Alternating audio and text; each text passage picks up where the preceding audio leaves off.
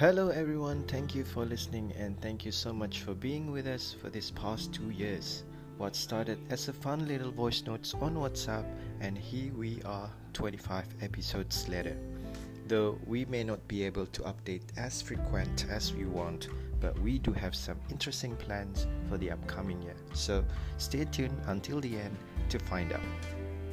So, today I want to talk about end of the year and resolution. Did we achieve something we are proud of? Did we tick all the goals on our resolution list?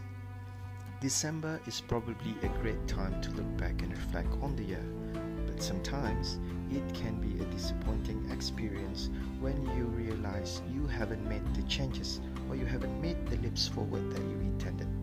So you feel down and deflated. But stop feeling guilty about it because it's okay if you didn't get what you wanted. Instead, think about how you can grow. It doesn't matter if it's small or it's taking you ages to reach it. Don't give up on your chance to progress just because you can't see it. Enjoy the little things, for one day you may look back and realize they were the big things. Let's reset, reflect, and refresh for a new year, and may your new year be filled with discovery, exploration, and growth.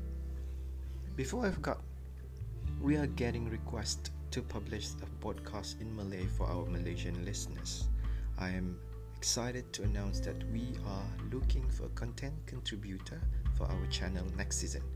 You are very much welcome to be one of our creators and podcasters and be part of Ariel and Isman show. So I'm looking forward to collaborating with you. Until next time, I'll see you. Happy New Year. Bye bye.